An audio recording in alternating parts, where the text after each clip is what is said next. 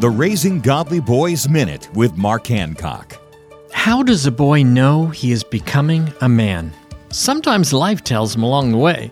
Late in the dry summer, Robert looked out his back door and saw smoke billowing across his property. A growing fire crawled across his neighbor's pasture and threatened to roar into the woods on his land. He yelled for his two boys, 12 and 15, threw rakes into the truck, and drove toward the fire.